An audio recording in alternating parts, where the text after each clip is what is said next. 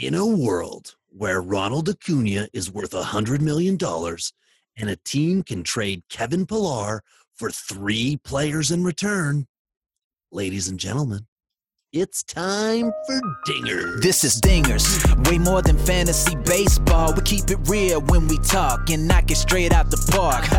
Let's see the stats. What's the average draft position? What kind of plays you making? Check the wins above replacement. Check the lineups and the points. This I gotta see. What's your path to victory? Are they aiming for a dynasty? Get points going head to head. Please don't do me no favors. We're always watching waivers. Ain't no minor league. This is major. Yeah, Dingers. Let's go. Welcome to Dingers, the only fantasy baseball podcast for smart people. It's not just Joc Pederson that wins championships. That's why week in and week out we're delivering tips and strategies to help you live that straight up OG lifestyle. I'm Tyler Childs. Joining me again this evening is Robbie Baseball. Good evening, Tyler. I forgot to do this. What's nice because then we can do it together. Wonderful. And you know, cracking my beer this evening, I went off the board. Waterloo it has a new craft lager, uh, which I'm trying for the very first time right now. Very cool. Uh, I today am drinking a delicious triple bogey once again, and I ran into at work a rep from Cowbell Brewery, which is in London or London area, and I did everything I could to not mention the podcast to him because I was in my chef garb. Um, and I decided that I would just ask him for a business card to then email him later and say, "Bitch, give us some of your beer, and we will talk about you, Cowbell Brewery, here on this podcast." Yeah, and and I think we should even throw it out that we will have an arbitrary cowbell that we can ring throughout the show. Ooh. Right? Was that a moo? Did you just moo? It was me drinking a beer, but moo, I like it. uh, it's too Maybe good. it could just be a moo. yeah either way i'm good with either of those options so uh welcome to the cowbell marketing team with bob and tyler so jumping right in today we do have a stop on the tommy Drain, tommy john train express uh all aboard hunter greene next stop dr james andrews laboratory 18 months of purgatory for you. and so Hunter Greene is one that I think a lot of people are going to miss. A, a po- possible two-way guy, uh, which let's be serious, he's a pitcher. Um, you know, at the end of the day, that that hurts Cincinnati, who uh, you know isn't super deep in high upside pitching. So they they kind of needed Hunter Greene to be there at some point in time, but. Um, you know, we'll, we'll see. I mean, Tommy John is bound to happen these days, as Rob's alluded to uh, in in the prospects episode that he puts more value on guys that have already had Tommy John. Um, yeah, baby. there's some there's some real talk to be had about that though. That's a real thing. Uh, so I appreciate where you're coming from there. I, I don't necessarily get scared of those things, but um, I, I appreciate where you're coming from.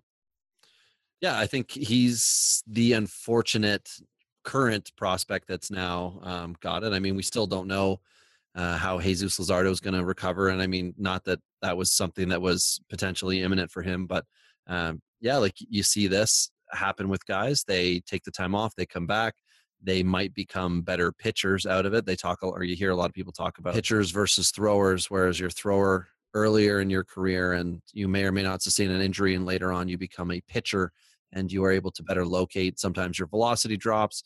Uh, i kind of get the impression that with early tommy john you might become a pitcher without losing that velocity later on in life. So if you think about mark buehrle earlier days mark buehrle later days he didn't have the big injury and lose all the time but just the idea is that they might become a little bit better at knowing the game whereas early on their talent can get them by so just a little aside. So don't don't go killing Hunter Greene everywhere, um, but certainly just wait. Well, Oh. or take advantage of owners that are hitting the panic button. Uh, yeah, hundred percent. Yeah, this is a time where he wasn't going to play this year anyway. You might have somebody who's on the cusp. Like I would one hundred percent trade Mitch Keller if I had him right now for Hunter Greene, and I would laugh my way to the bank on that one because I just feel like that's a deal I would make prospect for prospect. And at the same time, like there's a million other prospects that the Hunter Greene owner would probably be happy to take. So you don't even take a hit off your MLB roster. Yeah. Well, the thing for me that'll be interesting with Hunter Greene is is you know obviously this is a very interesting comparable to Shohei Ohtani. Uh, it'll be interesting to see if he gets a little bit more development time uh, swinging a bat. And you know, I don't like it might actually revitalize the possibility of him being a position player. Um, you know, I still think, as I said earlier, that's unlikely. But uh, you know, the reality is this might push down that path more than what might have been before. So let's see how that one plays out. But um, you know, we've had a string of early season injuries that have absolutely changed the course of a couple teams here. So, uh, you know, the big one uh, is a guy that I traded because this part of his game scares the crap out of me, uh, and that's Giancarlo Stanton, uh, who's out with a bicep strain for at least a month. Um, and based on Stanton's injury history, I would say it's probably going to be longer than that, assuming the Yankees aren't tumbling down the standings. Um, which is remotely possible if they continue to roll Luke, Luke Voit out there.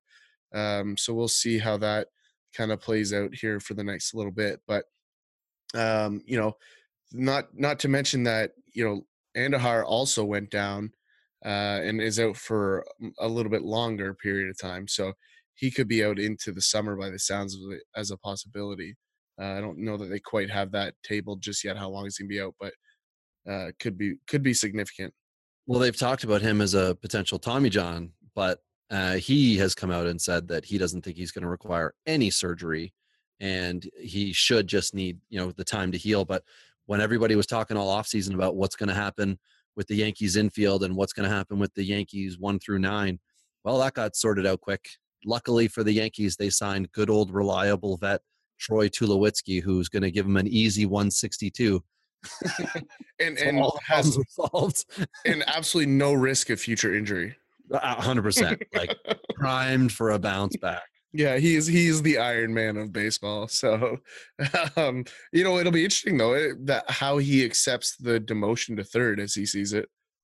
Yeah, well, it, it's true because you're not going to throw. I don't think anyway that you're going to throw Torres over there, and DJ LeMahieu is a Gold Glove second baseman. So it seems pretty possible that you would say, "Hey, Troy, slide over you know you're you're you're not taking a, a hit in this stent uh, in this stance. You're actually going to be guaranteed daily lineup. And i don't know i mean it, it, once Didi comes back in july he would still be the third baseman. He's actually just sitting in the yankees dugout right now practicing his interview furrowed brow for when they ask him about how he feels about playing third. I wonder who has a grumpier look on their face day to day uh, Tulowitzki or uh, Oscar the Grouch. I was going to say Ian Happ because that man never looks happy. And now that he's uh, still yet to play a game because the minor league season doesn't start until the fourth, um, yeah, he's probably got a big rump face too. Yeah, it's it's wild. But you know, moving on to a more of a freak injury, uh, Daniel Murphy in Colorado out for about a month and change as well. Uh, again, another team with some good depth, so they're not really going to face any real issues there. This um, solved a problem for you and I in our uh, 14 team league because we had you had McMahon or have McMahon, I have um, Hampson, and yep. now they're both going to play every day. So, well, the interesting thing that I've not heard anybody mention though, and this is the one that I think warrants some conversation. Like, there's still a very distinct possibility Ian Desmond goes back to first a little bit too. You also, yeah, that's true. You also have Matt Reynolds there as well. So, um, you know, sorry, yeah, Mark Reynolds, my bad. Matt um, Reynolds is their bat boy. I don't know. so if I'm Colorado, I think this is a better excuse to get Tapia in the lineup uh, right. rather than than Reynolds. So for me, I think there's a real conversation about putting Desmond back at first. Um, McMahon's also going to play first a little bit. So um, I think I think you'll just see Tapia get in the lineup a little bit, which is for the same reason. Uh, you know, Hampson is there. That's why Tapia is there. So um, you know, getting those two guys lined up, I think, will be beneficial. It'll also give them some trade depth um, if they choose to move some guys here. Um, if they need to shore up the bullpen, because Jake McGee went down today too with a knee injury as well. So um, they they could need some injury or some some uh, replacement parts in that bullpen because it is a little risky on the age side there. Yeah, the hits are coming for Colorado and Tampa Bay with Joey Wendle not um, necessarily as huge of a concern long term. And Christian Arroyo, who I have taken in several leagues, thinking he was far more popular in Tampa Bay's eyes. Uh, he got called up, so I'm just crossing my fingers that that guy can hit a couple dingers and maybe change people's mind before he goes back in, into AAA and uh, hopefully not the purgatory that could be his future as the 27th, or 26th man on Tampa Bay's depth chart. So yeah, I think he's in Jake Bauers territory where they're trying to show him off so they can move him. Um, uh, you see that a lot. Doesn't mean that that's how it's going to play out, but um, you know, back in the bullpen, uh, the other guy who you like a little bit, um, Corey Knebel, obviously kind of on the wrong side of the injury conversation right now. Yeah, he is going to go ahead and uh, get cut and we won't see him for a bit. But the fun part in Milwaukee is the hits keep coming with them. Uh, they now are for sure going to be without him for the season, and Josh Hader just steps right into the closer role. So uh, Jeremy Jeffress is out as well. I don't know. I'm trying to think of how long his injury is going to be, um, but it almost looks like there's opportunity in Milwaukee, and you can't. I can't think of a team that would be more desperate to stay in contention throughout the year than Milwaukee. So I could see some potential early trade coming their way as far as immediate depth because some teams just do not want to wait and they might know that those you know three or four games in april could be the difference come september when you're trying to lock up your division versus the wild card game which you know it's a game it's not a series like it used to be so you don't want to take a chance and and uh, wait for a one game playoff anymore yeah, no, I totally agree. And we've talked about it before. I, I just don't believe Milwaukee's pitching depth is good enough for them not to have a rock solid bullpen. Uh, it could force their hand on a Kimbrel, uh, but it definitely will at least force their hand on a trade. And uh, sitting on that Milwaukee conversation, uh, let's let's dive right into Week One. Who's hot? Um, and no other than the NL defending MVP Christian Yelich, who started the season with four straight games with bombs, uh, and they weren't light bombs. Did you see the one he tomahawked on Sunday? No, I was too busy being distracted by the game. Was it the game-saving catch that um, oh, whoever the outfielder was caught Low, and they Locane? Yes, and they made the like reference uh, about Josh Hader that like if I didn't forgive him for his racist comments, I wouldn't have caught the ball. Like it was a, a fake MLB meme thing. I'm sure it was fake. That's I just funny. thought it was. Yeah, I thought it was hilarious. Like I wouldn't have caught the ball if I didn't forgive his racist ass. Like, oh, good one, fella. Good, tongue and tongue. Yeah. But yeah. no, Yelich picked a fastball off his eyebrows and hit it like 460 feet to right field. It was a bomb. Um, and you know what? I'm I'm not the biggest Yelich supporter. Uh, I'm I'm interested to see if he can sustain these power numbers that he's really had in the last, you know, eight eight or nine months here. Um, I, I just don't know. Like, I, there's not enough of a sample size before that for me to see him turn a corner in a power way the way he has. It's just uh, there's there's some concerns I have for him, but you know everyone else seems to love him, so I you know I'll keep those to myself, I guess. Yeah, and he's producing right. So until that time comes when he I don't know struggles for three weeks, I, I think it's going to be hard to knock him off. And he's kind of got the body type that you think of a more wiry like Benintendi baseball player all around guy. Yep. But I mean, if he's going to be a powerhouse, like that's good. And you know, moving from one powerhouse to another, uh, Cody Bellinger has started so hot right now. um, I, I'm really excited about the Dodgers team, but their lineup seemed to be weird. I think tonight they've got Kike Hernandez leading off. I know he's, uh, you know, I think it's lefty, their play, uh, lefty masher, but um, he's he's doing what everybody thought he was going to do last year, right off the hop, and hopefully he can sustain himself to some level so he can get back into those 30, 30 bombs and uh, mid-teen steals. Uh, and and I mean, it, the better he does, the better the Dodgers are going to do as well. So yeah, no questions. I mean, he he's a he's a potential swing and miss guy. That's really the only red flag in Cody Bellinger's game. Like other than that, everything else is there. Um, and and obviously the hot start is is a nice thing to see. Um, it, especially considering there was just really a sophomore slump, right? Because his first year in the big leagues was pretty exciting. So uh, if he can get back on that kind of pace, uh, watch out. Uh, they they could be a lot better than I expected them to be uh, in that NL West. But uh, moving on to a guy that I know nobody was high on. I know a lot of people still are not high on. I know one guy that's really high on him. Yep, that that would be me. Uh, Yoan Moncada. Uh, I, I watched a couple of his games this week, so you know I watched a lot of his games last year. He just has a different approach. I will say he had one at bat on Sunday that looked like the old Moncada. Uh, pretty much four pitches, three useless swings, uh, but everything else I've seen from him looks better. And so I, I'm expecting him to get to that for sure 20, 20 home run number this year with probably 85 to 90 RBIs and 90 runs scored. Uh, they're they're going to run with him in the two hole until he gives them a reason not to. Um, the real challenge for me for Moncada will come when and if they trade Jose Abreu. What that would do for him from a production or a protection standpoint, I'm, I just don't know. That's hard to see uh, until it happens. But that would be the only potential cliff that I would see for him this season. Uh, I do expect him to take a big step forward. We know you do, Ty. Only three strikeouts and 17 at bats. That's well ahead Which of is yeah, that's definitely something to note for him as Yeah. an improvement early. because that's the thing that scares everybody. It's not if you take his strikeouts away and give him 100 strikeouts last year, um, the conversation in Yoan Moncada is very different this year. Definitely. And his his 2018 has made me hesitant about his, you know, future years. So um, this would be a, I mean, obviously it is a good start for him if he can keep that K percentage below. I, I know three and 17 is not realistic for him to mm. continue, but if he can keep it below 20%, he's going to be a markedly better player. Yeah, So like he in the two sorry in the two hole he's gonna have 600 bats, right? So if you get him to 150 strikeouts for the year, right, down 60 from last year, Well, oh, yeah, that'd that- be huge. like yeah. he's a top 50 player, no questions. That's I guess where I'm going with that. Well, he's a much better player for sure. But somebody else who is now uh, returning to form, if we want to say that, uh, Mr. Zim Zimmer, Jordan Zimmermann, who is uh, currently pitching for Detroit in his second start, and he went. Or sorry, I guess he's done now. Uh, I think maybe no, he's still pitching. Uh, he's got himself his second quality start.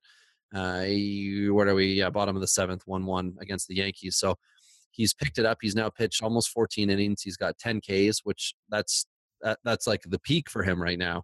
And Yep. two quality starts, which probably ties uh, his total for the last four years.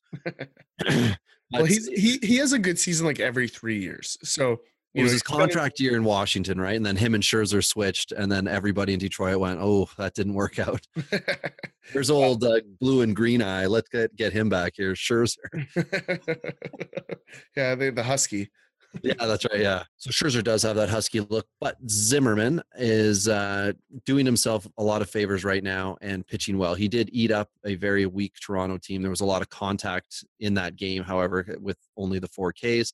Tonight, he has done a little bit better for himself, having six Ks in six and two thirds innings. Looks like he's been pulled now, uh, and it's a one-one tie, so he's not going to get a win tonight.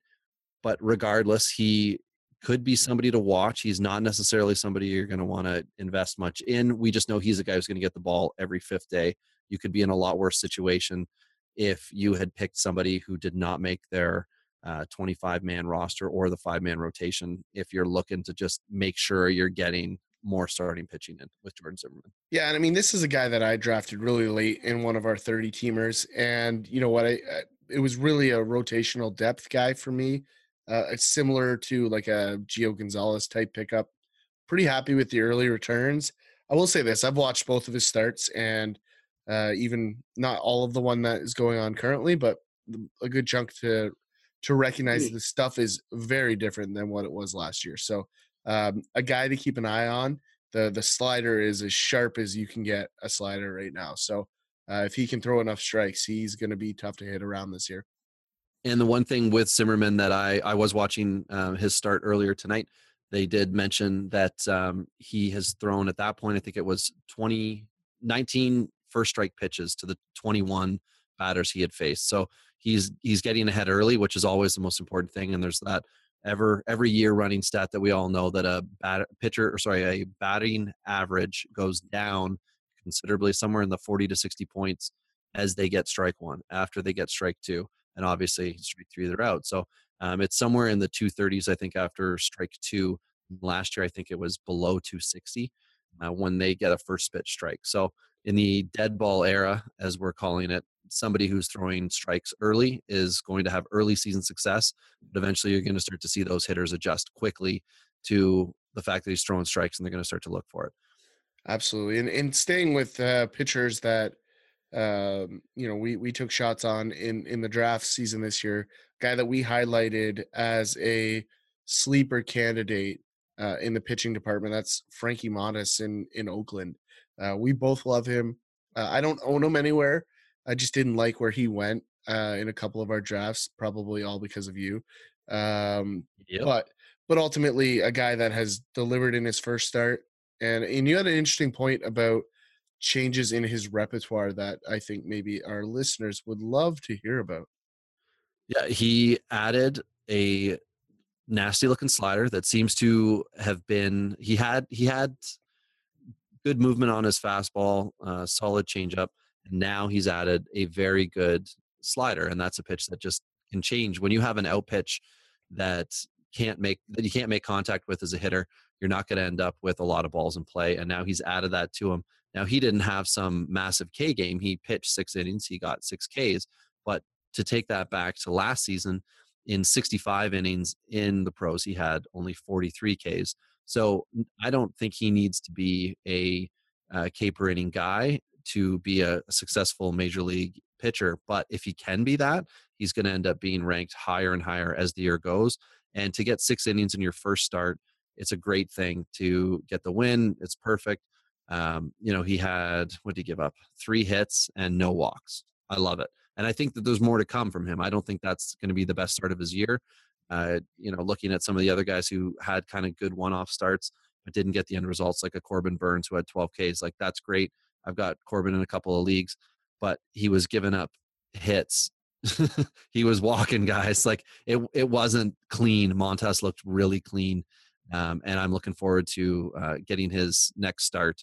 Uh, hopefully, he's playing on the East Coast, so I don't have to stay up late. But um, well, and and kind of jumping back onto the position side, uh, another guy that really kind of got the short end of the stick in free agency this year, and that's Adam Jones, who's now a part of the Arizona Diamondbacks. You know, if he was he was definitely not overly excited about the way his offseason played out, and I don't blame him. But at the same time, uh, he didn't have a great season last year, and he kind of stuck it to the Orioles, not letting them trade him at the deadline. So I think he kind of maybe uh, landed in the wrong column for a lot of teams because they didn't like how that maybe went down. And from his perspective, he didn't really get a chance to go somewhere else, get reinvigorated, and maybe make a run uh, for the playoffs. So I think he did some serious damage to his free agent stock by making that decision. But he's off to a red hot start nine for 24, three bombs. Unfortunately, all solo bombs um, and no walks. That would be the only thing um, red flagish for me. But he is hitting atop that lineup in Arizona. Um, you know, now that he's kind of got things rolling a little bit, David Peralta, ironically, after a rough start, has got rolling uh, to the tune of 10 hits here. So, um, you know, ultimately, I think those two guys are going to make or break that team. Still think they're a Paul Goldschmidt away from being good. Um, not that we're going to say much about Christian Walker other than he's stepped in and has hit the baseball a few times. But uh, yeah, I mean, it could be a lot worse. I think Adam Jones, two of his three home runs, I believe, were starting the game. Last night it did. Um, and Merrill Kelly came in, got a quality start. Uh, good for him. And then Jon Duplantier came in three innings for the save. So it was two major league debuts, one with a quality start and one with a save. That was some kind of wonky record that nobody really cares about. But uh, yeah, Adam Jones again, though he's typically been a higher K guy, and uh, what was it last year? 93 Ks last year in almost six. I guess that's not high. So, but sorry, I was thinking higher in the sense of uh, not Moncada territory. But so far in 24 ABs, he's only got four Ks. So, um, you know, he, he's somebody that should get picked up. I'm sure he's owned in a lot of places, even though he didn't have a contract coming into the year. I know in a lot of our leagues, people just took him because they knew and they knew he'd get picked up somewhere. And if you were saying that about um, Kimbrel, you might be cross. But if you were saying it about Jones, you're probably pretty darn happy right now.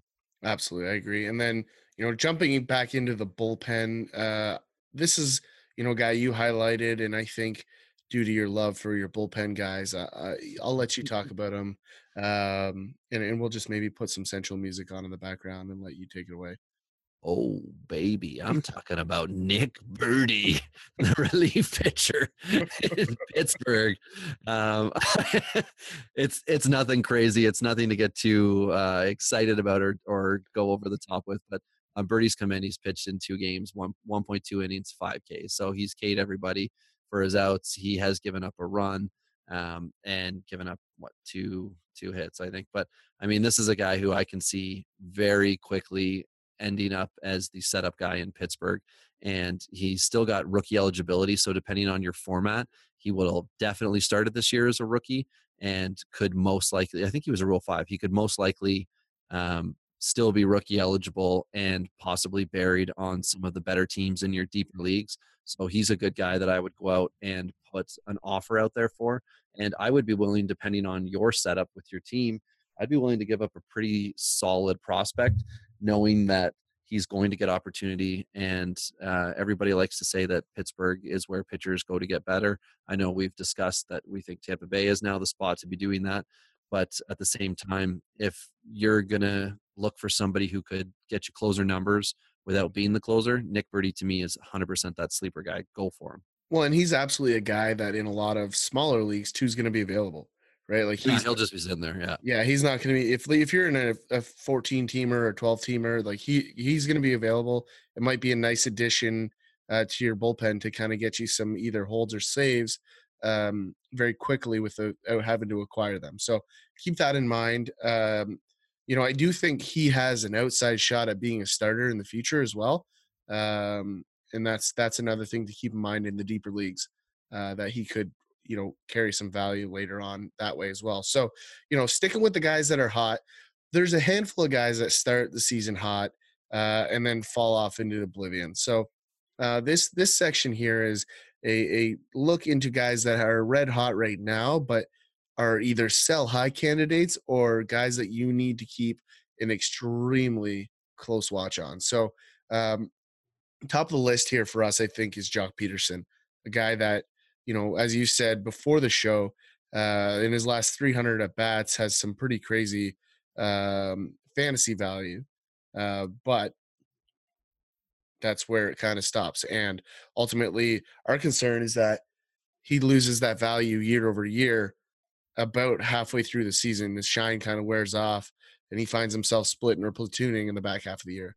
Yeah, he never ends up taking on left-handed pitching because he's a lefty masher or sorry a righty masher and he this year is starting up kind of him and and Alex Verdugo are splitting time and Verdugo is going to take on the lefties and he's the younger athletic top prospect type and Joc Pederson is the you know helped the team in you know in the playoffs a couple years ago uh, hits hit, made some important plays and and runs for the team but at the same time he's always losing time as the year goes on, kind of like a Jake Lamb type, where they're really good on one side of the ball and they need that other half to fill in to make them a complete player. So, as good as Pederson has been, like huge hesitation on doing anything other than holding him. If you have him, I certainly wouldn't go out to make a move for him. If he's on the waiver wire and you have an outfielder that got hurt, go for it. Why not? You don't know where this leads with him.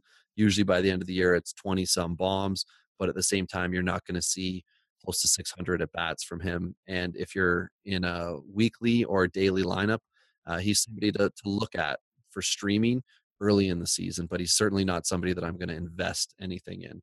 Well, and, and if you do own him, like sell, like that's that's a real thing. Get rid of him. If you can get some value for him right now, uh, he's probably as valuable as he's going to be. That doesn't mean somebody on the other side is going to want him, but uh, if you have a, a a buyer, then then take that. Uh, unless you're in some sort of league that values platoon players. Yeah, 100%. I looked into what it was it last year. I, I was trying to figure out what was going to happen in, in LA before the season. And somebody had said something to me about Joc Pederson, and I kind of played dumb, like, oh, I think he's primed for a big year. Thinking to myself, well, last year he lost his job. So I'm not sold on Pederson into the future, and especially with Verdugo, not you know Andrew Toles, who I don't even know what the heck's going on with that guy. Uh, he never reported to camp, so I just I'm not sold on Pederson as a stick around guy. And like you said, Ty, if somebody offers you some of value that helps your team uh, in dynasty format, I would I would sell him off, and I would just not worry if you see him in the highlight reel in the next couple of weeks or even a month. Yep, I agree totally. Uh, sticking in the the NL West, Christian Walker, who we talked about already uh, in the Adam Jones conversation, a guy that is red hot as well. Um, the only thing I'll say here with Christian Walker is there's still a lot of unknown with him. Uh, I do think this is a very much proceed with caution, but Arizona's put a lot of stock in him. Uh, they they were trusting him enough to ship Paul Goldschmidt out, so you know somebody that definitely walk on eggshells with, but keep an eye on him. Like he could be a good addition in your shallow leagues. He could be a a you know potential buy in some of the deeper leagues. Uh, just you know one of those guys to be very careful with. I think he'd be a guy that I'd put a hold on, not a buy or a sell uh, for now, depending on your position. If you're deep at first base, uh, trade. If you're not, probably hold. Agree on that point. I would definitely say hold. And depending on your league, uh, Fantrax league, he's a rookie right now, so minor league eligibility.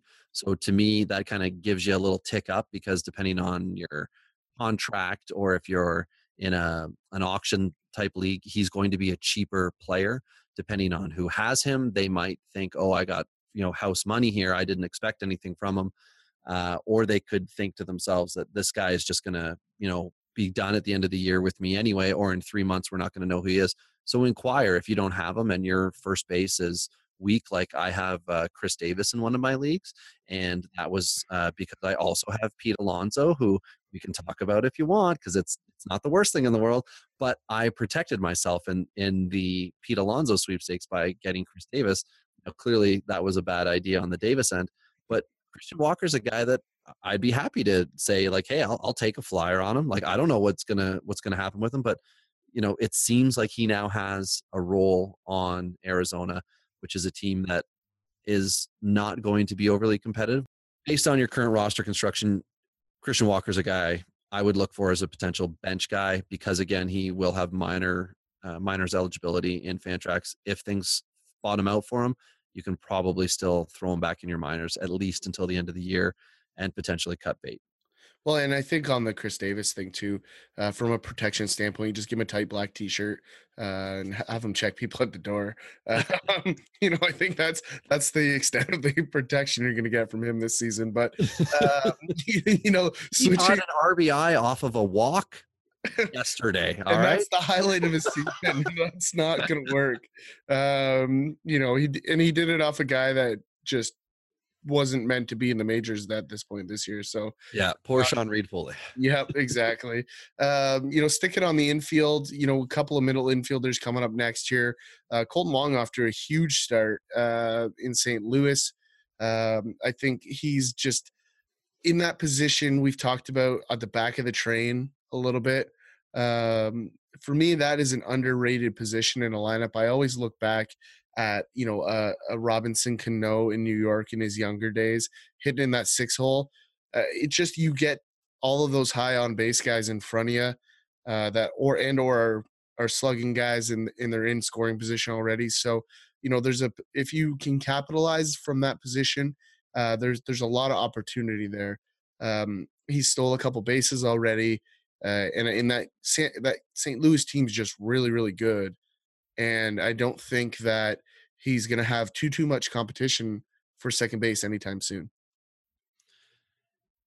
It's always crowded in St. Louis, right? Like no matter what, at some point in the year, there's too many players for one position. So, but like Munoz is not going to be the guy to take his spot, though. Let's be serious. Right, right. But I just mean like this has happened before, where you know you get off to a hot start, and you know as the year progresses or they do something right? Like you know yeah absolutely and i mean on the same kind of conversation we're looking at tim beckham in seattle who had a red hot start to the season and oh, has yes, already he he's already started to plateau a little bit so you know major red flags here uh, especially with jp crawford around the corner uh, just kind of sitting in the wings probably waiting for the contract um, to to get right by by him and and move into that starting job. I mean, Tim Beckham has some upside, right? He's got a surprising amount of pop for a little guy, uh, and he plays a decent shortstop. So, you know, it's not like they're just going to hand the position to J.P. Crawford. But again, um, Tim Beckham's a guy that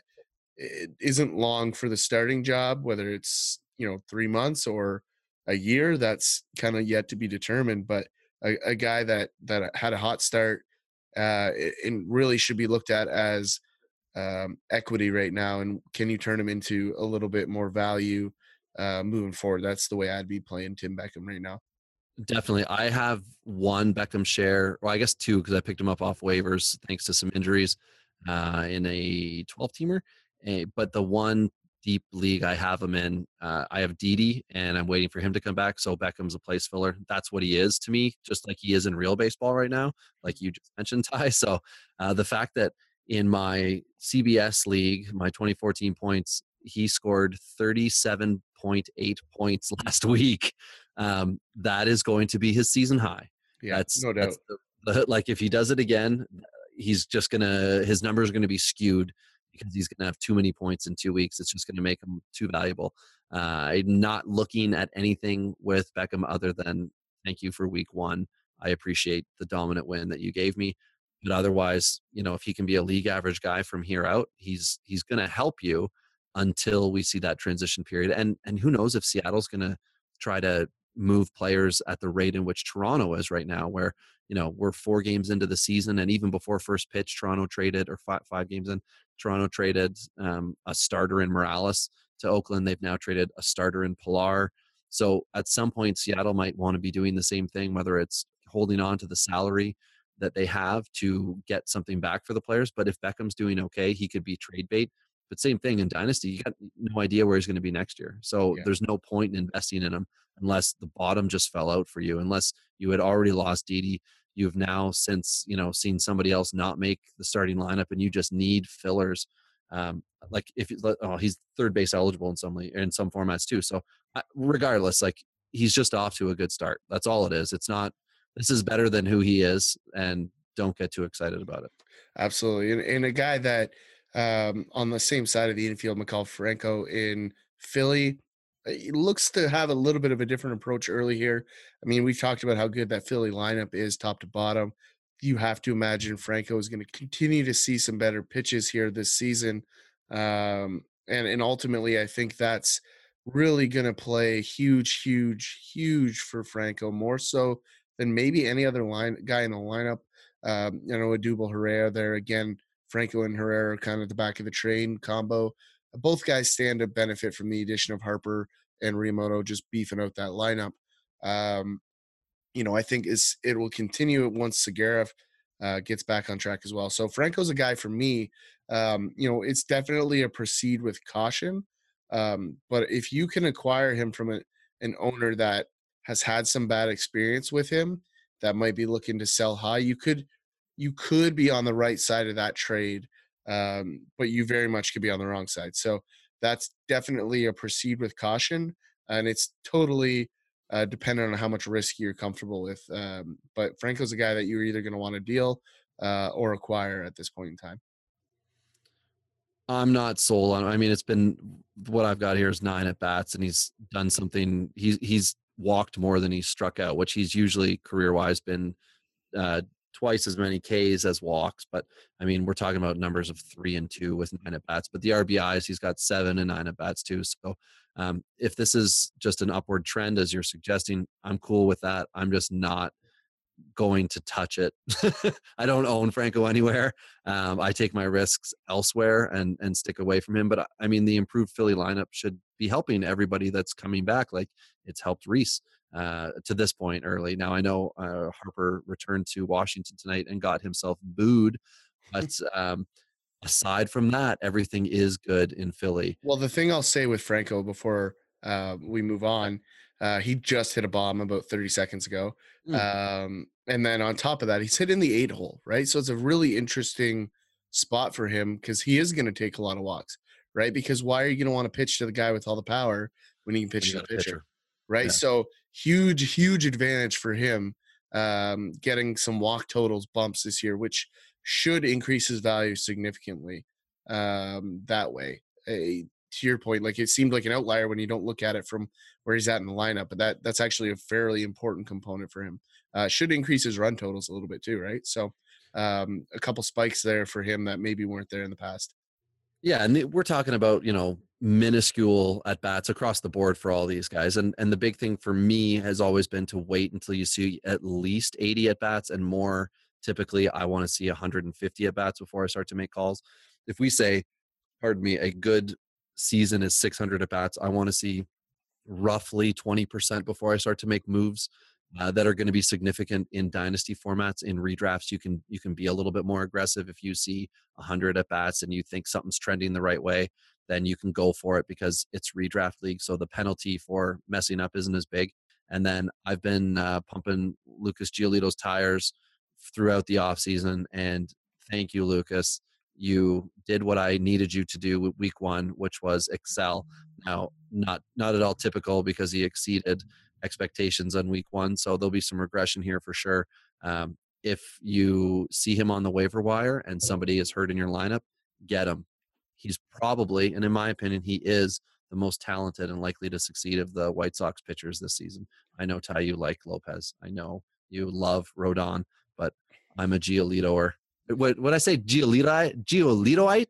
Yeah, Giolitoism or something like Yeah. yeah. I mean, there's no way that I'm drafting a pitcher that sounds like he has an Italian last name. That's just that is like a baseball cardinal sin.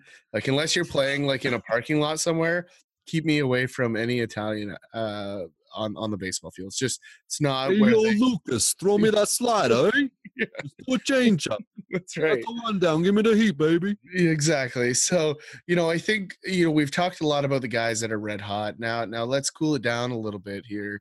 Um, you know, Hitchhiker, Hitchhiker's Guide to the Galaxy, don't panic type situation. Uh, guys that have gotten absolutely lit uh, in either their first or a combination of two starts so far. Uh, and let's stay on the the White Sox train since you you kind of brought that Yeah. one up. Uh, let's just jump right into Reynaldo Lopez. I mean, he he got a little rattled here.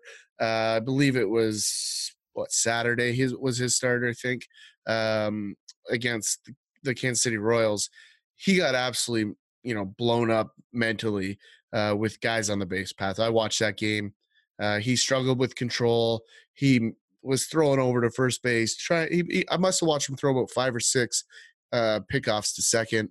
Right, like he he was spending way too much time focusing on the runners, and that's a huge part of Kansas City's strategy this year, as we've alluded to in previous episodes. But for me, Reynaldo's stuff is still really good.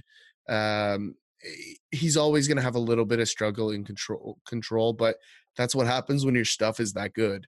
Um, it's hard to harness sometimes. So he's still going to give you elite strikeout numbers. And you know, here's the guy that, given one more shaky start, buy low candidate. Um, because people still don't believe he's as good as he actually is. Uh, and like we said when we talked about pitchers uh, a couple episodes back, Lopez finished the season very strong last year. Um, he'll be there. It's still very, still very, very early, right? So uh, Reynaldo Lopez is a guy that I, don't panic or and or buy low at this point, in my opinion. It's interesting that you mentioned throwing over to first because uh, it might be a White Sox thing that they're trying to work on this year. Because I saw Saturday or Sunday just watching. Oh, it was Saturday because it was Thor's start, um, where they were discussing the most uh, stolen bases allowed by starting pitchers. And the big joke is, you know, like Jon Lester doesn't know how to throw over to first because he never does. And then last year, I think he did a few times. But anyway, uh, Giolito was second, I think, in stolen bases allowed last year at 26. So it might be something where uh, rather than start the season off on the wrong foot by allowing a few of those fast Kansas City base runners to advance to second on him, maybe he had that in his head of trying to to squash that right away. But I mean, you never know early in the season too. Some of the guys carry some things over from spring training that they've been working on, and eventually things get dropped. Because I've heard stories of pitchers working on new pitches all spring training. Season starts, they drop it. Yep, exactly. Yep, you're going to see a lot of those guys. Um, you know, a guy that you're always high on that kind of had a rough first start was Stephen Strasburg. Yeah, that was the game on Saturday I was watching was Washington and, and New York. I think it was Saturday. And uh, yeah, I mean he he got his Ks. That's what he does. He's a huge K guy, but he was allowing base runners. He had I think two walks, but there was there were always guys on early in the game, and and he just got sunk behind.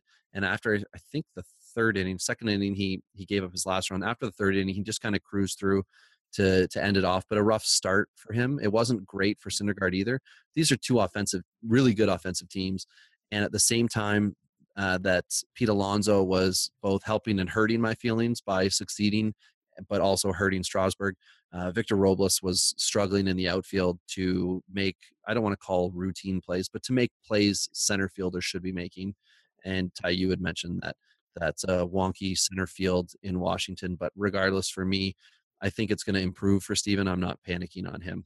Yeah, and I wouldn't say it's quite wonky yet, but I, it's definitely one that you know, as a rookie and a young kid, like you you might make a couple misjudgments. I I don't 21, think and he hit a yeah. home run in that game too. So he's you know he's all over the map. Exactly. I mean, I, I don't think Washington's panicking in any way, shape, or form yet. Um, and if they were, he probably would have been in left field already anyway. So, um, you know, let's just assume he's going to figure it out. Um, but you know, it, eh, Strasburg's the kind of guy though. If you're hitting the panic button, um, you need to listen very carefully to all of our episodes because you are screwed. Um, but at the same, you know, but at the same time, like, up to episode one. that's right. Yeah, because at, at the same time, though, um, you know, it, it's a guy that you should always keep your eye on because um, if he continues to have one or two or three starts, like that might be the only time you can pry him away from the current owner. Um, so keep that in mind. Like these are the kind of guys that you might only have three days in the entire calendar year where you can acquire a guy like Stephen Strasburg. So if he has two or three more shaky starts, um, you know, pay attention. And the next two guys I actually um, have as very, very similar uh, watch radar guys, which is Zack Greinke and Jack Flaherty. Um, both guys that had real rough starts. I mean, Greinke got absolutely lit by the Dodgers, eight home runs. I think he gave up four of them. Uh, was rough to be a new Greinke owner. I typically have never paid the premium for him, and this year I stepped up in two leagues, and uh, yeah, that one sucked. should, we, should we do a quick flashback uh, to our pitcher rankings when one I of us the email up earlier. one of us said Greinke is a guy who stay away from. Uh, that said, I mean he's still not a guy that you need to panic on. Uh, he's still gonna give you pretty good numbers across the year. Um, you're going to have a tough time finding a guy that's going to give you a consistency that you'll get from Greinke. So if you own him, don't panic. Um, if you drafted him, yeah, and you've owned him before, be prepared for you know his career to slowly start to tail off here. What that means for him, it's hard to predict on any pitcher, but I just think if his velo continues to come down, he's a guy that I'm staying away from everywhere else. Jack Flaherty is on the literal opposite end of the career, um, but has dynamite stuff. I'm really hoping for his case or his sake that the seven strikeouts in a row that he had in spring training uh, is not the peak of his season. Yeah. Uh, Real but quick, Ty. Uh, I have Greinke at 13, and I wrote down as a note that he was approaching his peak, which basically just means that he's still within reach of his best seasons. And um, I had to scroll way down all the way to 47 where you had him. So after week one, my aren't you smart? Okay, continue. so, so Jack Jack Flaherty on the other side of it for me is a guy that um, you definitely don't want to panic as an owner. He's way too young, um, but definitely is a guy that you might be able to acquire because I watched his first start and it was awful. Um, I've not seen him be that bad in a while. So the expectation for him figuring that out in one bullpen session before uh, his next start is is highly unlikely. So I would expect him to have one more rough go at least. Um, and you might be able to get him off of somebody if if you're in a deeper league. Might be again your only chance to do so. Sell high on Tim Beckham straight up for Jack Flaherty. yeah. Oh my god! Yeah. if anyone can make that trade, please post it. Put it on Twitter. Uh, direct it to us at Dingers Pod and we will retweet the crap out of that. Absolutely. even, even your bad trade offers that you receive, not the ones you're making, because uh, yeah, I, am getting some crappy trade offers now. Uh, Andujar gets hurt, and I'm looking at uh, a previous guy in a in the the Ronnie Roto league that uh, was trying to get Stroman and a draft pick off of me. Basically, I wanted to get rid of a player to free up a roster spot because Tatis is up, and uh, I said to him, "Oh, let's let's talk about McMahon." Anyway, it wasn't the deal wasn't going to work out, and then today he sent me an offer with all the guys that weren't going to work out, plus Andujar, as if I would now somehow want to like relieve myself of the burden even though I'm going to still have control of them for two more years. So anyway, you never know what what kind of garbage owners are going to throw your way, and if they're just trying to get the ball rolling or not. But we want to see it. It would be great to uh, check out whatever fun, exciting things are coming down the pipeline in different leagues and different formats too. So Well, But- I had I had Orlando Arcia and Shohei Ohtani land in my inbox today uh, for Fernando Tatis. So that was that was actually a Uh. reasonable offer. Um, not one that I'm going to accept, but uh, at least it, it at least came to play, right? was like that in TDL. that was. Yep, Yeah. Yeah. So that's that's what is that? Cody, that is Cody. Yep, yep. the So baseball card collector. Yep, and he yeah he, he told me he's like I knew you were going to do it, but I just wanted to see. So I appreciate the effort and and uh, tip of the cap to you for trying, sir. But no. So So if that had come into my inbox, oh yeah, you I would have been a lot closer to accept. Depending, I mean, I in that league I also have story, so shortstop for me isn't uh, a premium uh, position of need. But regardless, yeah, that's that's an interesting one because it's certainly is a 2020 2021 offer realistically versus uh, Yeah, 2000. and in that league I'm built for this year, so I'm I'm definitely not looking to sell pieces that can help me this year. I'm I'm really not looking to sell Tatis because he's still under rookie status too, right? So six uh, years. Yeah, huge advantage in that league. So I, that's what I said to him. I said, no way we're moving him. But uh, moving on back into our don't panic. The last one on the list is Jose Urena. And I mean, keep in mind here that this is a guy that uh, he's really only going to deliver you one of two things uh, a whole bunch of hit batters or uh, big strikeout numbers, right? So that's really all you're interested in here. If you need to to add uh, some points and get some starts, he's going to deliver that. Um, he's going to continue to get run out there in Florida. And the only thing I'd add is I, I think he's the kind of guy that, given the right situation in another market, uh, he could flourish a little bit because the stuff's there. Uh, he just can't stay consistent. Uh, I could see him doing well in like a Baltimore uh, if if he somehow ends up there as a reclamation product project. Um, Texas is another one I could see him potentially landing. Um, you know, just those are the kind of things that if if Florida or Miami is able to move him, uh, you might see him spike a little bit. But regardless, if you're in the deep release, he's going to continue to get run out there, and that's half the battle. Yeah, that that's interesting with Urena. I I just see him as a typical every fifth day the guy gets the ball, and um, I can see him like you had said either giving up walks. I was thinking giving up home runs instead of getting UKs, but yeah, I mean he's just been eaten alive tonight. Five runs I think in the first inning, and I don't know that you can blame Miami for it, but everybody else, I feel like there are four starting pitchers in Miami who are not like we don't we don't have anybody on our top 75 that's in the Miami rotation.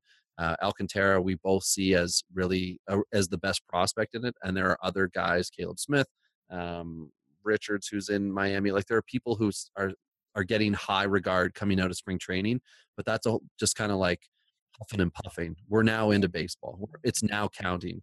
So you can have two to three good or two to three bad starts, and you just don't want to throw it all away. So Urena hasn't got off to a great start. Let him settle in. Like Yeah. let's just see what what's happening when the guy's going to be able to throw 110 pitches every outing if he's doing well.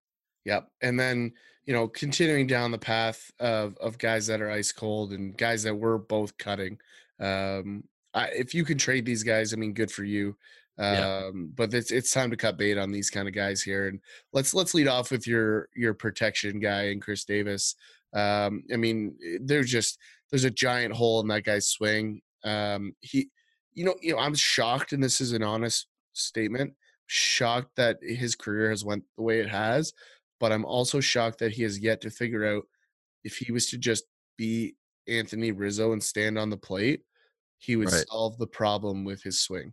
He's 0 and 9 with an RBI and two walks, five Ks in that. Yeah, plus whatever he Oh. did tonight, right? Like he they played Right, right. Yeah, sorry. This is before tonight. So, eh, like, eh, I don't know. It's it's like him and Trumbo, and, and we've talked about this before, where it was the same offseason that Bautista was wanting like 150 mil, and Davis was wanting 150 mil, and Davis got it. And how smart does Toronto look today when Bautista's not in a major league uniform right now, not in a AAA uniform, not playing professional baseball, and Davis is, I think he was batting sixth in Baltimore. Um, like this is a guy who has fallen off a damn cliff, and Yeah. you see guys that that age poorly or stuff happens. But I mean, you would think a slugger, as he was, like a huge slugger, like he was taking walks. He yes, he did strike out a fair amount, but that's because he was an aggressive hitter. Now he just seems like a shell of himself, Yeah. almost like he was getting pokes in the butt. And after those stopped, and I don't mean from a teammate in a sexual manner, whether or not there was something going on with performance enhancement with Davis, you could simply state from his stat line decline that yeah, maybe there was something going on. But eh, regardless, like we've seen other players who have been able to come back and be good, you know, like uh, Nelson Cruz, Melky Cabrera, everybody else that uh, ever met uh, Jose Canseco. These are guys that can still have careers, and for some reason, Davis is, I'm sure, only in the lineup because Baltimore doesn't want to eat that money yet. That time must be coming soon. Yeah, absolutely. Yeah, I mean it's it's going to be a pay to go play somewhere else or or retirement or you know something along those lines. Uh, but it's For- you can't continue where they're at right now. That's for sure. Yeah, and if if Baltimore had the prospect depth now, they might be trying to do the Toronto of please take our guys, we'll pay, you know, 90% of the salary. But I don't think anybody would honestly want to take Davis until he at the very least can bat 230. And Yep. that wasn't at all the case last year. So he'd have to prove it big time. But another teammate of Davis and somebody much younger, but as we both agree, somebody who we are now turning the page on in a dynasty format, any dynasty format, is Dylan Bundy. Um, I really enjoyed Dylan Bundy in 2016 17. He got off to a hot start in 16, I think, and I was able to flip him for Trevor Story. Thank you, Smitty, our 14 team league. And um, I'm just, every year it seems like Dylan Bundy should be better. And every year Dylan Bundy is not. And I can definitely see this year being the year where Dylan Bundy is just, just hot garbage. Yeah. Well, and I, we talked about before we jumped on here today. I mean, for me, Dylan Bundy is the future closer. Um, cut a cloth, like real. I think could be a real dominant two pitch pitcher uh, out of the bullpen. Like I think he could be real solid. And so the problem for him is that Baltimore's not really in a position to get him there yet. So um, until the pitching depth comes up behind him, he's kind of kind of live in that that no man's land. So um, eh, that's that's kind of just what he has in front of him. The only thing I'll say is Yef, uh, what is it, Jeffrey Perez or Jeffrey Ramirez or whatever that guy's name is, um, is sitting in the minors. So I mean, they could in theory do it today, but um, I, I don't think there are any rush to get that done. I, I just think that's where he ends up, whether it's in Baltimore or somewhere else. Uh, that's a totally different animal. But regardless of what's going on in Baltimore, they're going to keep putting him out there because they don't want to win. It's a race to the bottom and ideally a higher pick for Baltimore. And until they do something in baseball to uh, make it worthwhile to win, then teams like Baltimore will happily put out Davis and the Bundy types. So somebody on the other end, on a uh, Tyler Naquin, who you believe has trade value, I own in a couple of leagues and would desperately like to get rid of. Um, maybe we should talk but uh, I see Naquin as a guy who just is not making it in Cleveland as an MLBer, and whether or not he gets a change of scenery, I just don't know that I'm going to see him succeed. He had one brief stint in 2016 and uh, 16, I think, and that's been it for him. So Well, I, and, and we've talked and we've talked about him in the outfield, you know, conversations before. Uh, as a guy that I think still has upside value. Um, you know, Cleveland really squashed his potential. I mean, the thing, baseball is a rhythm sport, as are many sports, but you know, I think they really broke Tyler Naquin when, after a real solid 2016 season, they kind of banished him. And I think he's the kind of guy now at this point in his career just needs to go somewhere else. He'll be the MLB player um, that replaces the other MLB player coming to Cleveland uh, in a trade. That's that's where I see Tyler Naquin value. Is he going to be value right now? Definitely not. Is he going to be value in two weeks? No. Um, but it could he be value in July or August? Absolutely. And so just depends on where he goes, what the expectation is. Uh, he's the kind of guy that very easily could end up buried to the minors uh, in that Andrew Toles conversation that you mentioned earlier. So um, it just really depends on how this plays out.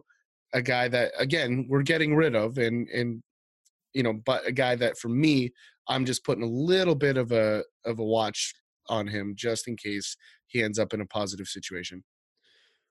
And, I like right now, like he's he's hit three in Cleveland for yeah, I think he's 0 for nine, something like that. Um, you know, he's a lefty on a pretty balanced lineup in Cleveland, but I mean injury riddled. We still don't know how much longer Lindor is going to be out there doing further testing. He doesn't seem to be progressing properly. So if you're wedged between Jose Ramirez and Carlos Santana, you should be seeing pretty good pitches. They've got Greg Allen. They could use Jordan Luplow if they wanted to. Leonys Martins in center field. Uh, Cargo is going to come up and take time. Uh, who is it? Jake Bauers is going to come up or is up and taking time, and then um, Bradley Zimmer is going to come up and he's going to take your job. So I just don't see where Naquin's going to fit in, and I can kind of see him as like a Dalton Pompey. And for anyone outside of Toronto, if you're saying who, exactly a guy that just cannot make it with this club. So maybe, yeah, maybe the trade is what he needs for dynasty value. But to me, he's sitting on a couple of my um, benches, and I'm just thinking like he will be a throw in in a trade if I'm lucky. yeah, absolutely. No, I, I hear you. I, I, mean, I'm not saying go out and buy at any point in time, but just yeah, yeah, that's not what I was thinking. But just you know, Yep, exactly. Would have trade value, and I understand where you're coming from, and I think we should talk after the podcast about it. so, so the guys that actually have real trade value and also, you know, potentially real fantasy value is the combo of Hunter Renfroe and, and Manuel Margot. I mean, they're they're in a deep uh, outfield in in San Diego uh, that you know, although it's deep, really lacks guaranteed star potential anywhere out there. Um, you know, I think the the expectation is one of these guys was going to run with that third spot, uh, and neither of them really have. I mean, Renfroe, no question, guy has light tower power, uh, but has really never showcased it in a way that San Diego would be happy with the outcome.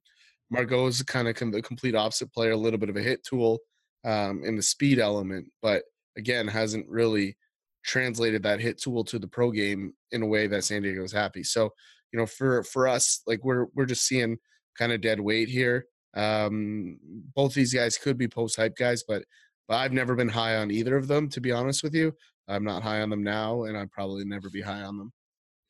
Well, Renfroe, I think, is starting his first game of the year right now, today. And uh, like you got Franchy Cordero, who's out there pushing for playing time. And Wil Myers is he's an outfielder now. Like that's who he is. He's no longer this third base potential, first base, whatever. He is a left fielder. And that means that you are trying to figure out if Margot is going to be your center fielder of the future, because certainly Renfroe's not a a center fielder. He's a left fielder, right fielder guy. Well, we've just established that Myers is your left fielder. So your right field in um, San Diego is now either Franmil Reyes, Franchy Cordero, or Hunter Renfroe. And I don't see Renfroe being able to be the utility kind of outfielder guy. So to me, he's the riskier of the two. But uh, again, he's got the most upside because he could hit you 35 bombs. And I could definitely see a situation where San Diego's doing okay this year. They feel like, you know what, let's get a, a wily vet. And we could find out that Renfroe's out and later in the year, Margot's out, and they might be relegated to the bench. But, you know, Franchy Cordero isn't even 25. He, I think he'll finish this year 24 and Margot's the same in the same boat. But uh, Renfroe's 27. I can see Padres saying, you know what, we gave you your chance, homie. And you know what's he got left for options? Two years or two options left. So I could see some changes coming in San Diego in that vein, and it it lowers both of their value because they don't play, although they're outfielders, they don't both play the same outfield position. And Margot does not offer the pop that two years ago people were thinking, ah, this could be a 10 to 15 guy, a 25 stolen base guy. That's not who he seems to be anymore. And yes, we're early in the year, but you know what these players are based on previous track record. Well, and it would be interesting to see like a, a San Diego Seattle trade here. Um, Seattle could take on Renfroe as a buy low, send back starting pitcher, right? Like there mm-hmm. could be a real fit there. I was even thinking Mallex Smith going back. Yeah, yeah, I mean, I I think they would rather stay away from the outfield death. I mean, they if they wanted Mallex Smith, they probably wouldn't have traded Socrates Brito today. Um, you know, that's I mean, the reality is that you had a player of that kind of cut of cloth already. So I think that if they were going to do that, they wouldn't have made that trade today. But um, could be wrong there. I, I think there's a higher need for an MLB ready pitcher in San Diego. Yeah, I, I was just thinking more of the to seal Margot's fate at the same time as you're breathing new life into Renfroe. You could pop both of those guys um, to Seattle, and then Margot could again be the center fielder, but you'd at least have uh, the DH possibility for Renfroe because so, so you have you have Mallex's position that much higher above Margot. Uh, I I think I would just say that you could put Mallex Smith in and he could play the position, whereas with Manuel Margot, you're not. I'm not 100% sold. Like definitely, Smith's value is higher than Margot's right now. I would agree with that. Yeah, totally. I just I don't know that I'm willing to sell Margot for that cheap yet. I I think if you're giving up Renfroe, it's a pitcher. I think if you're giving up Margot, it's a pitcher. Um, selling them together, I think, is a bit of a as a selling too early on both of those guys. I, I think you're right on the Renfroe thing. 27, it's had his chance. Give him a spot to go play somewhere else. Uh, the AL makes a ton of sense where you can DH a little bit too. Right. Yeah, and that that's more what I was thinking. I was just thinking Margot in the trade, like in a you know potential trade just for the sake of moving that person. I think that, I think that's a good thing. And then finally on on the um, seller cut is Brian Dozier, who you listed. I was again, as I mentioned, watching the Washington game uh, over the weekend, and um, he made a really nice play on a shift. And they talked a lot about how you know he's a smart player. And as I'd mentioned to you, I'm not sure if that was just the announcers trying to be nice, or if that is Brian Dozier as a new member of Washington.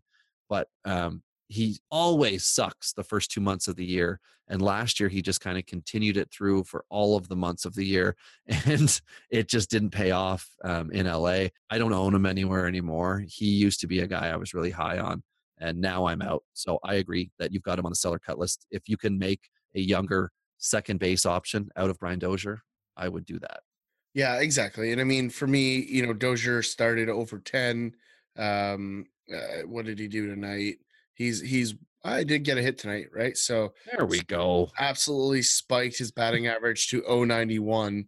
Um, so you Watch know, yourself. Still a long way to go, but um, you know, definitely a, a start. So we can we can say that. But yeah, I'm out on him too. So our last category of the evening is the buy low guys, which if you're a fantasy owner, this is where you win your championships.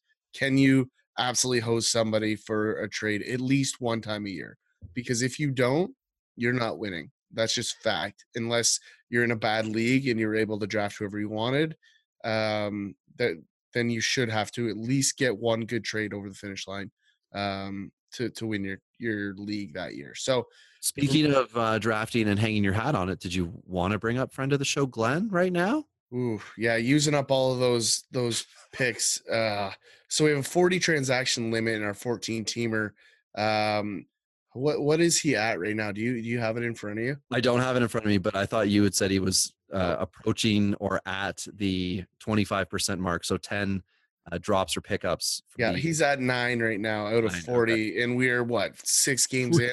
We're still yeah. in our week one because it's been extended. yeah, yeah. So that's that's a hefty first week uh, bailing hard on the draft strategy. Uh, but but moving into guys that are by lows, um, you know, we've talked a little bit about Miami already, and I think JT Riddle's a great place to start.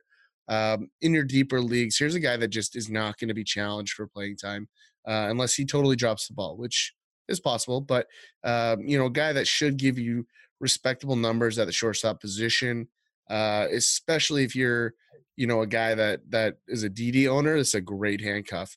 Yeah. Um, if you can manage to have both of those guys.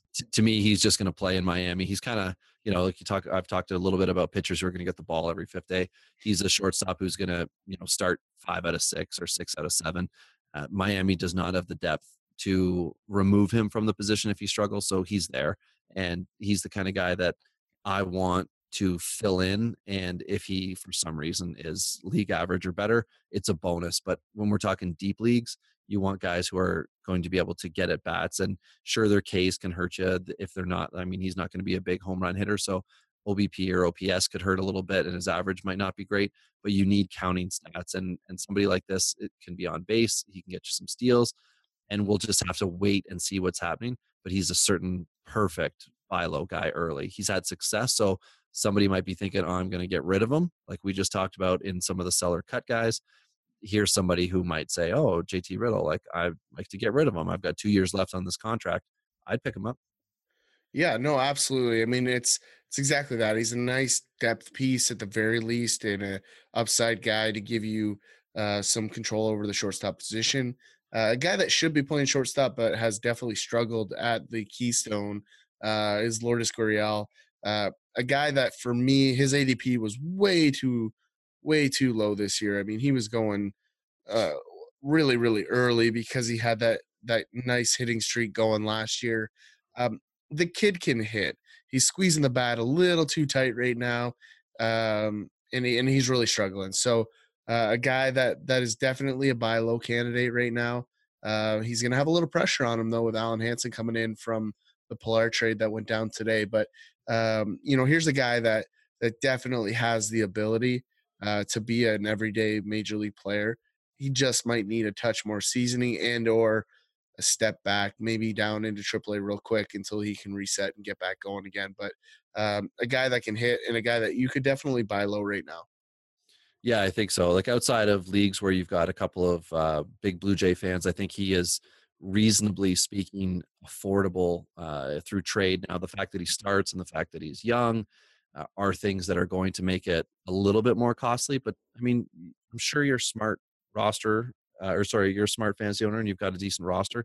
You can find somebody that can be, you know, acceptable in a trade. And depending on your true thoughts on some of the remaining guys that we've got to talk about. Maybe you can wheel and deal one for one here, um, which would put me into somebody that I, am still not sold on in Jose Martinez. I, you know, I, I know we got the two year extension, but I still see some issue with him long term playing time. They're talking about him as a left fielder now, and he, you know, whatever. He's just there, not. There's no questions about playing time. Like that is the concern, right? Pretty hard for a guy to get this his stuff figured out uh, if he can't get any at bats, right? Definitely, yeah. He's so not getting sent back, so no. I mean, if he continues to struggle, like the the outcome is a trade at some point, right? Like get somewhere where he can get some at bats. You know, again, those ones we've talked about: Baltimore, Seattle, uh, Miami, maybe. Right? Like there's there's spots where he can go to play. Um, it's just it depends on what St. Louis uh, deals with on the injury side throughout the year. There's no questions I'll say about this. Uh, St. Louis is deep everywhere. Um, maybe the deepest team at the pro level in all of baseball. Well, I mean, there are others. I think I think Colorado's proven that an injury, a critical position in first base, hasn't affected them or shouldn't affect them. But regardless, yeah, like M- Martinez is an MLB player. He should be if you're in a big league you should be somebody who's not necessarily in a starting lineup for a team unless they're already succumbed to injury. So i'd look at him. If do you want to discuss his teammate or do you want to go um, back to the city of brotherly love? Let's go back to the city of brotherly love uh, a guy that i'm buying low on. I just think he again similar to the franco conversation earlier he's just in a position where um, doesn't have a whole lot of pressure doesn't have any competition for his job um, he's just going to get good pitches to hit. Um, and that's Odubel Herrera in Philly. Um, you know, a guy that that you know for a while there was taking three hole hacks. Um, should have never been the case, but that's not his fault. Yeah. Um, so you know, ultimately, that's that's a guy that I'm high on. We talked about before. I think there's a there's a peak in his home run totals some point in this year once he gets going. Still very very early, and this is a guy that is already in a lot of people's fringe anyway. Um, so I think it's a guy that I think is going to have a pretty good season by the time we're all said and done, uh, and a guy that I think can get way below his value. So, um, guy that I like a lot, and that's why I've got him there. He's three for thirteen, counting tonight's game, which is in still in progress. So, um, you know, but two runs and and uh, what are we here? A couple walks. Yeah, two walks, three K. So he if if he's able to walk, I mean it's so early. It's funny to look and be like two and three. Oh, if we project this out, it's like sheer death to your fantasy season. But I mean, for a guy who usually strikes out four times for every one walk he takes, if he's able to keep it anywhere closer, then you can see some improvement. But I know last year he hit like I think a lot of his home runs were barely over the fence. So he hit 22, and a lot of them in different parks would have been different. It doesn't matter; they went over in the parks he was in. But That's right to me, again, he's a guy I'm steering clear of, but it it doesn't mean that he doesn't have value depending on your league, depending on your format. Yeah. So for me, Dakota Hudson is the last guy on the list here, and you know I I, I like him a lot uh, from a lot of different perspectives. I mean, here the biggest take on on Dakota is that he's in the starting rotation because he won the job because he's very good in the spring. Um, he's got great stuff, um, but he struggled in his first start against a very good team. Um, and if he goes out and does that again, here's a guy that, in most people's opinions, the fifth starter in St. Louis. Um, buy low because the worst case scenario you have for Dakota Hudson um, is that he is a high leverage reliever with the upside of if you know Jordan Hicks has any struggles, he could end up in that final inning at some point this season. Um, so you know the risk to acquire a Dakota Hudson um, is is definitely very very low. Um, and so for me, it's it's a guy that you're either buying or holding big time because um, the stuff's there. So it's just a matter of what role he's going to play. And you know if he if he puts you in a a bad spot when he changes roles, or if he continues to stay in the role, then so be it. Um, but don't trade him. I mean, friend of the show, Ronnie, made a big move uh, really early in the season and or before the season started.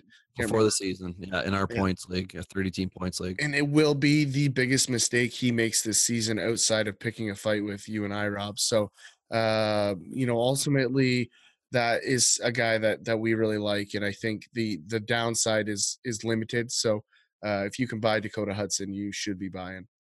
Yeah, he certainly is an MLB guy. He is not going to go back to AAA to work through something. I think he will go from the starting rotation if he's to move out of it and go into the bullpen as you had suggested. And last year, in 27 and a third innings, he had four wins. This is bullpen work, but four wins, one loss, and 11 save holds. So if you're talking about potentially 27 outings, if you want to say he was only pitching an inning at a time, he gave you 15 positive counting stats for wins and saves. That's yeah. outstanding. So totally. that's a guy that is a buy low. Yeah, baby, bring it all day. Yep, yep. Smash, eligibility still. Smash that accept button. Yep, I agree. Um, and a guy with with a huge upside in points leagues as well too, right? So uh, doesn't mean he's going to reach that potential, but I, I think he, he's going to be given the runway here because the replacement John Gant is more than capable, but is certainly not a guy that has the same kind of upside that Hudson does. So uh, a good runway here in front of him.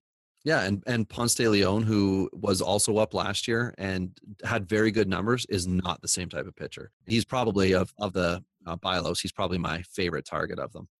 Yep, totally. So you know, send us your buy lows. Let us know who who you're trying to buy in your leagues. Hit us at Dingers Pod on Twitter.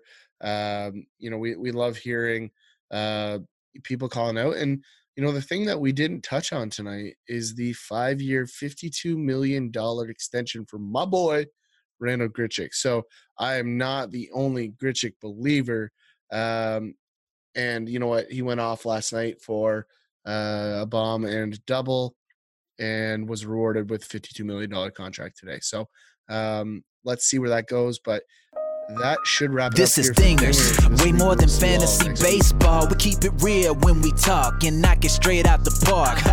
Let's see the stats. What's the average draft position? What kind of plays you making? Check the wins above replacement. Check the lineups and the points. This I gotta see. What's your path to victory? Are they aiming for a dynasty? Get points going head to head. Please don't do me no favors. We're always watching waivers. Ain't no minor league. This is major. Yeah, dingers. Let's go.